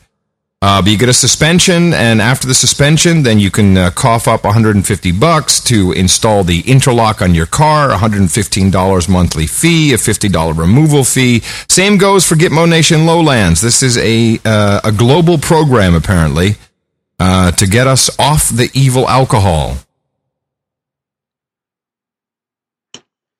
I wonder how the thing works. Well, we know how it works. You got to blow in it, and you have to hum while no, you blow. talking about the, the the bracelet on your leg. Oh, it, it's just uh, it's just it's sniffing you. And, and once it sniffs some uh, some alcohol, it uh, it communicates with some a- access point, and then it uh, then it uh, Yeah, right. gets So you in trouble. For all we know, it doesn't work at all. The craziest thing, though, that is coming out of uh, Gitmo Nation East is they are now selling milk in a bag. Yeah, I got that note. What is up with that? I don't know. What's the point of it? Well, apparently it's uh, it, you know it doesn't use horrible packaging. Uh, but what's the bag? It's not a paper bag. no, no, but it doesn't. Well, but it doesn't use any carton or paper or anything at, at all. It's just it's less, I guess. But it's the stupidest thing ever. You see people going home with a bag full of milk. I mean, please.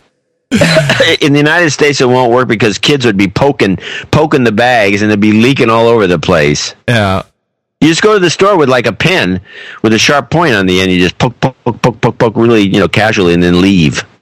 I just thought it was. Uh, That's what we do in this country. yeah, we do that to our condoms as well. That's really fun. It's a great sport. It's hilarious. Yeah, yeah. Dairy Crest milk in bags. They use 75% less packaging and give you 175% more hassle. Daily Crest bagged milk, an 18 month Yeah. trial. Eh, Yeah, that ain't gonna fly. no. So I have a couple clips that there's a clip that I got that just was a head shaker because when I first heard it, I'm thinking, well, there's some more Republicans moaning and groaning about things and how they need to, you know, take back the country. And uh, pl- just play the, the first beginnings of this. Is you know this is the long clip? I just sent it long. I, you only have to play a little bit, but just play the very beginning and then stop it. Like just play the f- first seconds. Washington, we can take on this special interest and take back our country. All right, Steven, stop there. Yeah, this is a meme that has been going on for a while, by the way. The Take Back Our Country meme. Yeah. So you where where do you think this was? Is this maybe at uh, a tea party, maybe, or uh, a Kiwanis club? What do you think? Let me think. Uh, I give up. This was at the Netroots uh, blogging conference, which is a left wing blogging Oh, conference. I And- saw some of this. Is just before I left. I saw this. There was some chick on stage with an iPad reading her notes. And this woman is Tarryl Clark. She's running against Michelle Obama. I'm, I'm sorry, Michelle uh, Yeah. Bachmann. Uh, against Obama too, probably. Well, Michelle. Obama. She's Yeah. running against Cheryl ba- or Michelle. Get it eventually. Cheryl, She's running uh, against whoever. Michele Bachmann, and she she's going on and on about taking back the. Wait, hold on a second. It was Stop- a bloggers conference. Stop me if I'm wrong. The Democrats have the House, they have the Senate, and they have the presidency, and they're going to put all the new justices in. Who are they going to take back the country from? She's telling me that she's a Democrat. She's going to run to what? Take it back from who? Obama? No, no, Democrats? no, no, no, no, no, no, no. This she's is an idiot. Yes, yes. Uh, above all, yes. But I think this is about um, the the incessant bitching about the Republicans using parliamentary tricks to uh, to block all legislation. That's what that's what they're trying to propagate. I think. Play it from the beginning again until you get sick of it. Okay. Minnesota and Washington, we can take on this special interest and take back our country. Yes, take back the country. Michelle has the full backing of Wall Street, of corporate America, and Sarah Palin. We're in for quite a fight. But but I know a thing or two about fighting. Being part of a Navy Because I'm a blogger, damn it. family, watching my parents try to deal with their business and feast and famine, working my way through college, it taught me to be tough. I built my career standing up for families, working for veterans and seniors, and advocating for our youngest Americans. When the insurance industry spent a million dollars trying to stop Ugh, okay, I'm done. I was wondering how far you could get. Oh, but that's God. about right. She goes on and on. She's terrible, and she looks weird. She's got she. I can't even. She's like one of these women who feels obliged to get too tan. So she's got that over tan look. Like she not only spends all her time under the sun lamp, but she's also slapping on some stuff to make it even darker.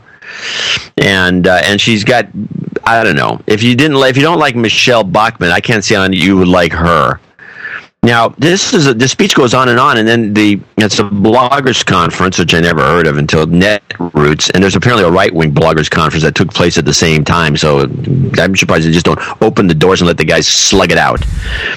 So at the so at the end, Laura Flanders, who comes out and she, in, with that with that Lyndon LaRouche voice that she has, comes out and introduces some woman who's running for attorney general or, or lieutenant governor in Texas, and I just found this woman to be the most the woman that she introduces to be the most annoying woman ever. I can't imagine her possibly winning anything. She's an old uh, AFL-CIO hack, and she immediately starts speaking Mexican to endear the bloggers to her. I suppose. Now, was this And the she- chick with the iPad? I don't know. She- No, I think the first chick had the iPad. Yeah. Oh, that that that was just irritating. She's like holding the iPad. It was like her teleprompter. Well, this woman though she comes out, but just play Flanders introducing her, and then play. It goes right to the end as a short clip, but to listen to the, I mean, she says "Buenos noches" and then insists that the audience repeat after her "Buenos, Buenos noches." noches. Yes, we can. Was paid for them in part, I know she would want me to say, by the woman I'm about to introduce. She's a woman who has worked for 40 years in the labor movement. And backstage, I just asked her, well, why, why take this on now? And she said, well, we really want to have a strong running mate for the governor of Texas. And we looked around for a, a, a lieutenant governor candidate, and if not me, then who? I, I kind of waited for somebody to do it, and I did it. I'm going to step up and do it. And that's what she's done her whole life. That's the inspiration that she brings to us. Don't wait for somebody to do the job. Do the job. I want to introduce to you Linda Chavez Thompson, formerly Vice President of AFL-CIO, candidate for Lieutenant Governor of Texas.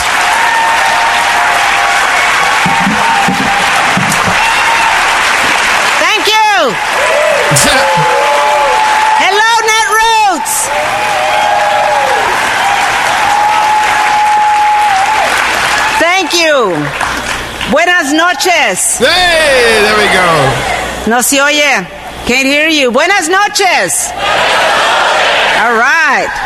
Es un placer estar aquí con ustedes. Yeah, I'm voting for her. You're welcome. You're welcome. It's great to be here with my kind of people. Here, here, my kind of people. And yes, you are my kind of people. Because you never back down and you never stop fighting. And I admire that about you. I've got to tell you, though, that uh, I may be a little too ready to fight. I paid extra to fly direct from San Antonio on Southwest Airlines because I no longer want to change planes in Phoenix, Arizona. right. Okay. Yeah. Great. What are we? What is coming of us? What is happening? this is not good. This is very, A holes everywhere. It's really, really bad. Oh my goodness. I um I do I I wouldn't mind trying to play one clip uh, from here, which uh, will uh, unfortunately will come from uh, from YouTube. But I don't know if, uh, if you saw David Letterman with rate my friend, my dear dear friend Rachel Maddow. You know, I was watching. I was looking at the the rundown. I was thinking of looking at that or even recording it because I know there'd be some gems in there. And I said, "Mm, you know, I just find I can't. I just would be so. I'd be starting to itch watching the, the Maddow and Letterman uh, exchange uh, information. It wasn't going to work. I just want to play. I, I couldn't watch it. Well, I just want to play the uh, the setup because I mean, even though we keep forgetting Cheryl's name, whatever her name is, what is her name? Rachel Maddow. No, no, no, no. The the Michele Bachmann. No, the woman who um, Cheryl Sherrod. Yeah, Cheryl Sherrod. Sharon Sherrod. Sharon. I don't Cheryl. know her name. Even though we forget her name, when you listen to Letterman and Maddow, and they're talking about uh, what's the name, Breitbart, and how this whole thing came down. It sounds like they rehearsed this, like they scripted it and said, "Okay, let's make this really simple for stupid people to understand." We're going to really talk very slowly and explain exactly how bad this guy is. And by the way, no fan of, of Breitbart here, but just listen to this. It was I I was blown away by you know how this slave talk, literally, just like okay, the slaves have to understand this. Let's say it like this. And uh, uh, so th- there's a guy who apparently uh, takes interviews and press conferences and, and edits them and cobbles them together so they give the exact opposite of impression of what was really being expressed. What's the what's the guy's name? Uh, uh, Bright. Uh, uh, like she doesn't know. Uh, uh, Bart. Right. Andrew Bright. Now, does, who does this guy work for? Uh, I think he works for himself. He's sort of a uh-huh. he was sort of a a, doppel, a, a, a, a, a spin-off uh-huh. from that uh-huh. judge from the judge. I mean, isn't that just set up? I mean, she knows exactly who the guy is. And and the other thing is the the Letterman show, and to some the same extent the Leno show, are extremely prepped. Oh yeah, it's not like you know the the way Larry King operated, which was you know you you don't want to talk to him, he's not going to pre-interview you. You come on the show, you sink or swim. No. these shows are pre-interviews. Uh, they're they're clo- as close to being scripted as possible. Right. So he's got things, he can just make up any old thing he wants, and then somebody, and I think in this case it was Fox, gets a hold of it and, and reports it as factual, as factual, as factual. And in this case, it was racism in the United States Department of Agriculture. Do I, do I have that correct? Yeah, so the, wo- the woman who works for the USDA is giving, telling a story to a black NAACP audience about the importance of doing your job in a colorblind way and about not being racist and all these things, and he runs it as a racist from the UD- USDA. But wait a minute, D- didn't every single news channel run with that story exactly the way it was? That's why she got fired. And uh, hold and and do they mention that Obama's administration ran with the story? Yeah. No, no, they don't mention it. It's just like, I mean, and why is Rachel Maddow even? Does she have a movie coming out? Is she sexy? Is well, she could be deemed kind of hot, I guess. But you know, why is she even on Letterman? Why does she get to come on and and talk about this? Is Letterman now just another pur- shill, just another arm of the Ministry of Truth? I don't know. It would make you think so. It was, uh, it was kind of amazing. Kind of amazing, and and then and uh, it, it took several days to unravel, and and ma- many mistakes were made, including uh, the the White House knee jerk reaction. No, no, he does say it. That's good. Immediately, getting, bu- pulling this woman over on the side of the road and said, "You got to turn in your resignation." Now, now, how much? Good Lord, here's a woman, as it turns out, doing the right thing. Yeah. How much time, energy was wasted uh, because this was fing around? I mean, what?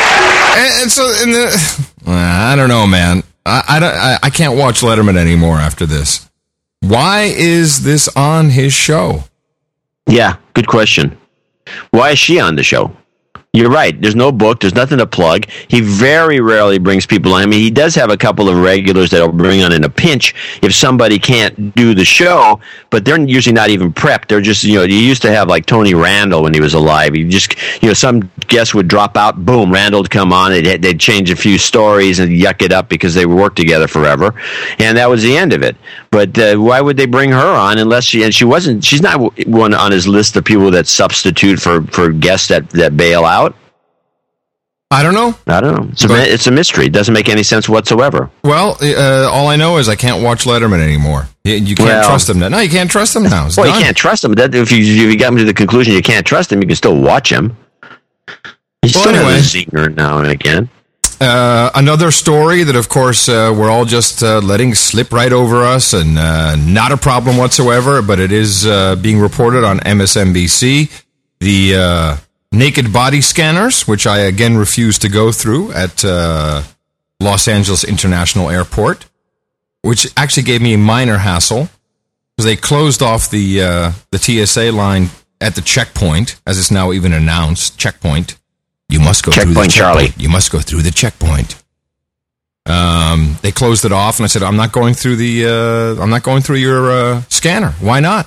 Well, because uh, it's not safe. Oh, okay. Huh. Well, hold on. Then we'll open up another uh, thing there. But uh, you you could just go through it. No, no, thank you. Uh, story now, uh, which actually was reported by CNET, who I guess listened to this show. U.S. Marshal Service admitted this week it had saved thousands of images that had been recorded from a security checkpoint in uh, Florida courthouse. That's where they stored all those images. So uh, remember, they promised us that they won't be stored. It was just uh, analyzed, and you can't actually see any of your uh, any of your bits. Uh, they're just storing everything. Yeah, you never know. It might come in handy. It's uh, but but there's no one's up in arms about this. No one cares. Uh, whatever. Yeah, it's all. Good. I know that's what the pathetic part is. Everyone should refuse to go through the device. Let's see what else we got here, John. Uh, as I said, I really didn't have. Uh, I got all my my stories. Well, let's I got another clip or two we can go on. Play the Tom Sullivan show with the blowhard. fact This, that the the intelligence Ram- community has grown exponentially since 9-11 to where they're focusing on quantity rather than on quality. Do you agree or disagree with that assumption? Well, uh, look, uh, we need an awful, lot of quantity because we got caught flat-footed on 9/11, and uh, even if you have some duplication of effort, that's okay because people don't always know what program it is they're supporting. That is, we might be duplicating some efforts for one program that's supporting something that's very classified on this side of the wall, and the same kind of effort supporting a different program, totally different, highly classified on the other side of the wall. You don't always want these things to come down to the same funnel because when they do, you have exactly what happened with that WikiLeaks. You've got some young guy who had overview of an awful lot of programs he shouldn't have had any overview of, and he violated the trust and confidence of the military and of his own nation by leaking that information to an outfit out there. Now, with respect to the Washington Post, Tom, uh, no matter how hard I think about it, I can come up with no upside to Dana Priest and William Arkin writing some uh, William Aiken writing some kind of article which tries to expose all the elements, the little companies, the people involved in our intelligence community. It is complex. There is a lot of money out there, but at the end of the day, if those two Washington Post journalists, everybody in this town and everybody in San Diego where you are, are safe, that's what America should want, and I think that's what we get with this system we right now have. Amen. Thank you so much. Wait a minute. Hey, he's, man, he's, now he's this is a show on he's Fox he's Business, I defending think. it. He's defending it. He's defending that one in every three Americans works for the CIA with top secret clearance. Yeah, yeah, he's defending it and he's defending everything. He's just a defender. That's And, I- great. and the guy's like a ex major in the military, which is like it seems to me that if you're going to be one of these talking heads, for, you know, brought brought in from the military or the CIA, you better have a higher, you know, status than major. He's just some blowhard.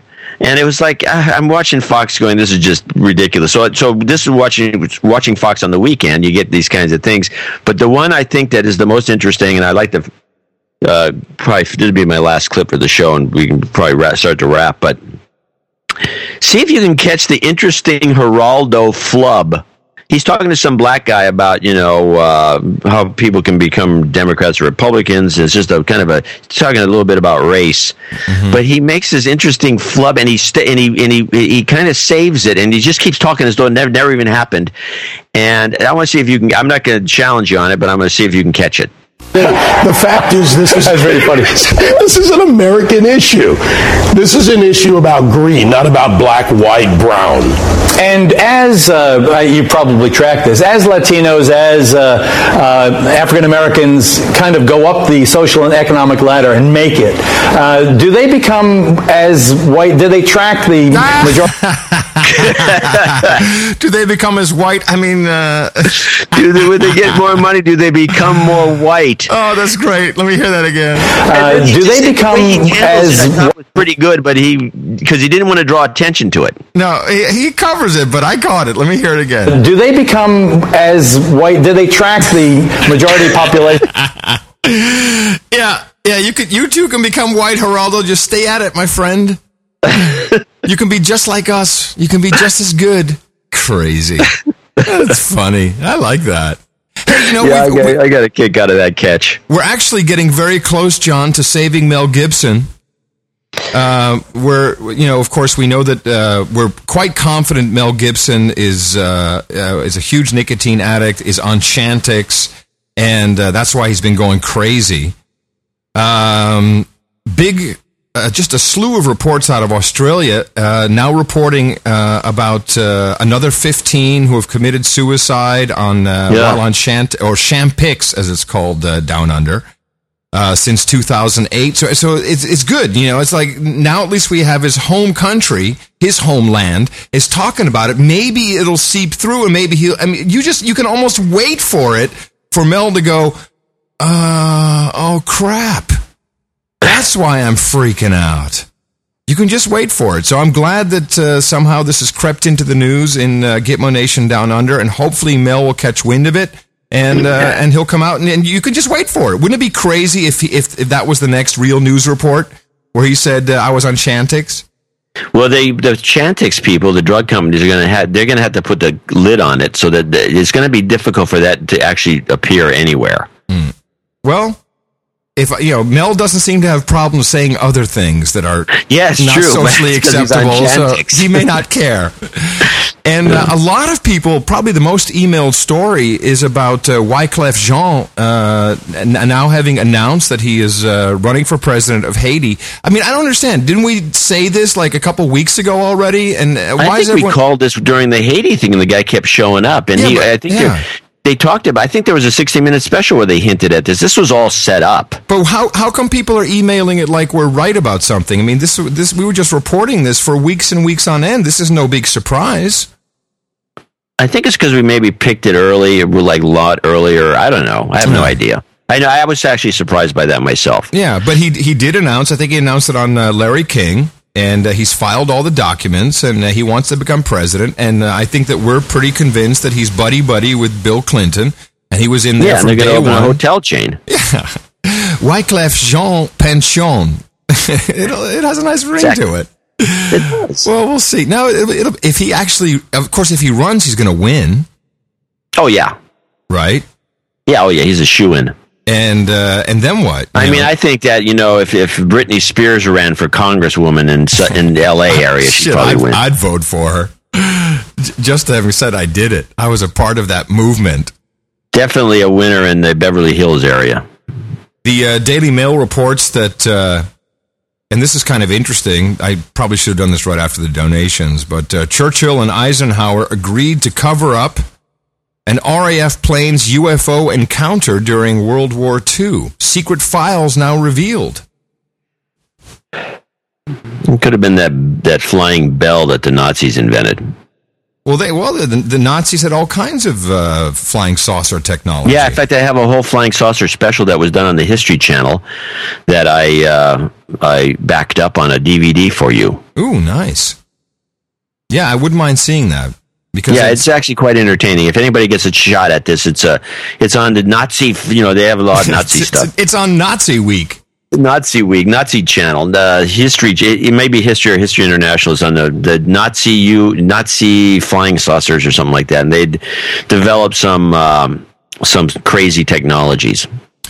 It was uh, speaking of that. There was a report. I'm looking for it right now. Um, that the Anti Defamation League has now downgraded the swastika as a uh, as an anti-Semitic symbol. Oh, really? Yeah. Let me see if I can find that. I wonder why. Uh, I'll have to pull up the pull up the report here. Of course, everything here it is. ADL downgrades swastika as Jewish hate symbol. And uh, let's pull this up for a second. It's in uh, the Jewish Week. The painting of a swastika, that dark, ubiquitous signature of hateful vandals everywhere, is no longer automatically considered an act of anti Semitism under new guidelines for recording attacks against Jews announced this week by the Anti Defamation League. Huh. The most prominent Jewish defense agency in the country, perhaps in the world, announced on Tuesday it has revamped its guidelines for recording anti Semitic incidents in its annual survey for the first time in 30 years, taking a more conservative, conservative approach. Uh, we know that the swastika for some has lost its meaning as the primary symbol of Nazism and instead become more generalized. Sim- oh, oh, oh, I see what they're doing. So it's not just against Jews; it's a, a more generalized symbol of hate. But wasn't the swastika originally like, uh, just a purely re- religious symbol? Yeah, but I think the direction of the uh, of the lines went in the opposite way. The, Hmm. the religious version. Well, I just thought that was very interesting. They would come out and say that. I guess it's, it's not really a downgrade; it's more like an upgrade. Yeah, It's kind of an, uh, a kind of a side grade. Side grade, yeah. And the uh, EPA is now considering a crackdown on farm dust. If approved, this would establish the most stringent and unparalleled regulation of dust in our nation's history. Yes, r- just when you thought rainwater was it, now you can't make dust anymore. Yeah, they wanted to put the farmers out of business. It really I've yet to see way. anybody plow a field Without making dust, dust. isn't kicked up. Yeah, without making dust. It's uh It just lands back on the ground somewhere. I mean, what's the point? I think is it going into the upper atmosphere? I don't think so. Uh, I see you have a couple clips which are kind of jumping out, out at me. I wouldn't mind playing those before we uh, close down the show. Which ones? Uh, Chelsea Clinton. Oh yeah, this is uh well this is this is the best report you could find on Chelsea Clinton. By the way, it brings the point the point up, which I'll bring up after you run the clip. Word is, he's so relaxed, he was moonwalking at the reception. I'm sure that Hillary is just dying to have grandchildren. And What will be interesting is how many children they do have when they have children. He's from a family of 11. She's an only child. Where will Chelsea live? This is the Lower Fifth Avenue building she calls home with Marc and their Yorkshire Terrier Soren. Of course, the $4 million three bedroom love nest purchased by Marc is similar to this one in the very same building featured for sale on YouTube. Chelsea's apartment is 1,900 square feet, so there's plenty of room for a nursery. The big question now, with Marc being Jewish and Chelsea being Methodist, how would they raise their child? When the children are born, that's when we'll know. But probably a marriage of faiths. They seem very supportive of each other, so I would think they would have discussed it before getting married. For now, the 30 year old bride and 32 year old groom are focusing on their careers.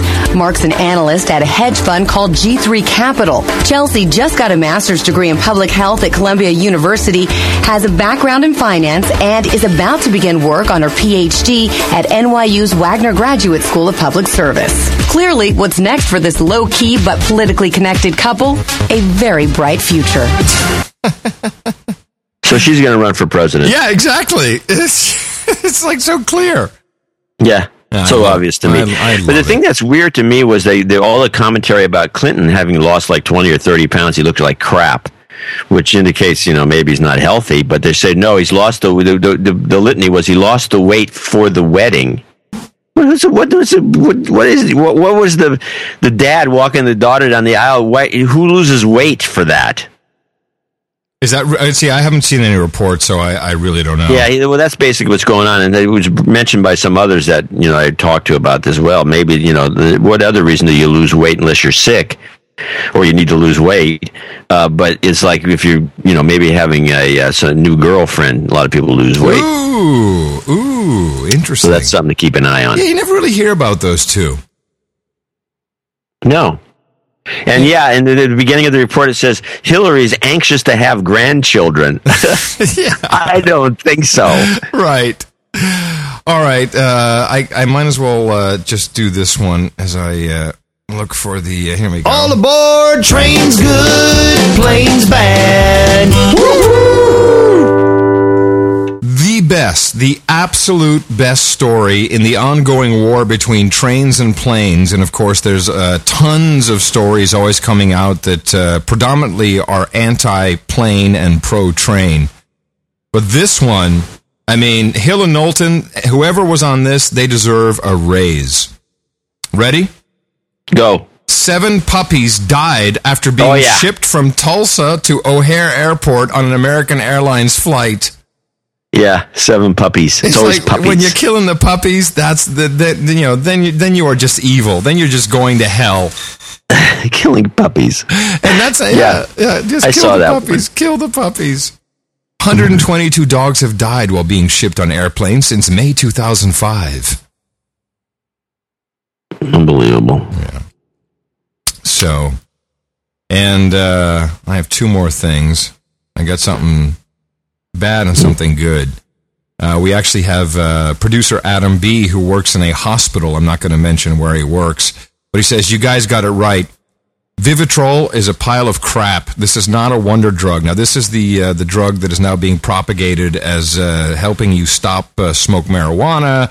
Uh, if you Right, are right. addicted to we talked alcohol or anything else, Does everything. He says it blocks your opioid receptor in your brain. These are needed to make you happy or feel rewarded.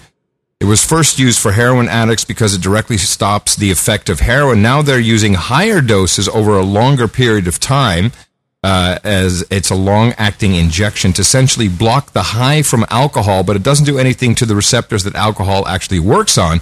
It's just a way to make alcoholics or drug addicts miserable. I would not be surprised. I would not be so. This is a doctor speaking. I would not be surprised to see people who take this drug for too long would have ex- an extremely high rate of suicide. Increased risk of depression is about five times compared to a placebo. It's a great way to kill off those who don't fall into line. It's a needle full of shut up, slave. Love it. And uh, boy, I'm out of breath here. This climate is not good for uh, doing a show.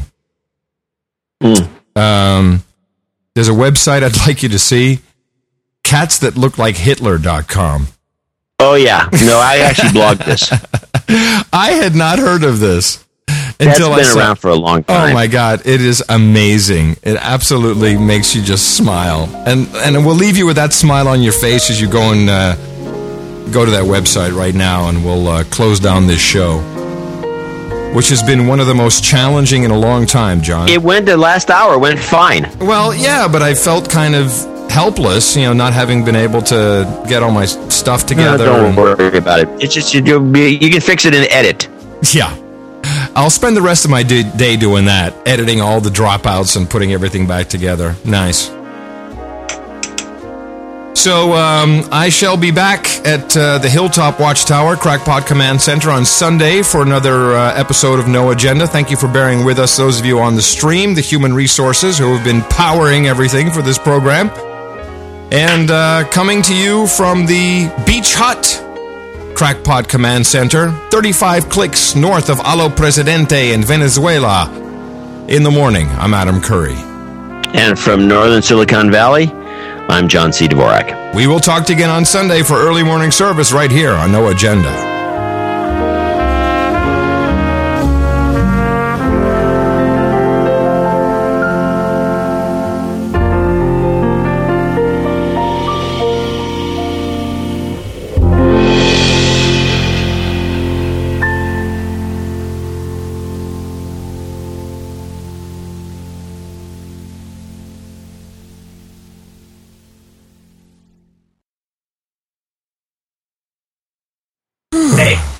Yeah.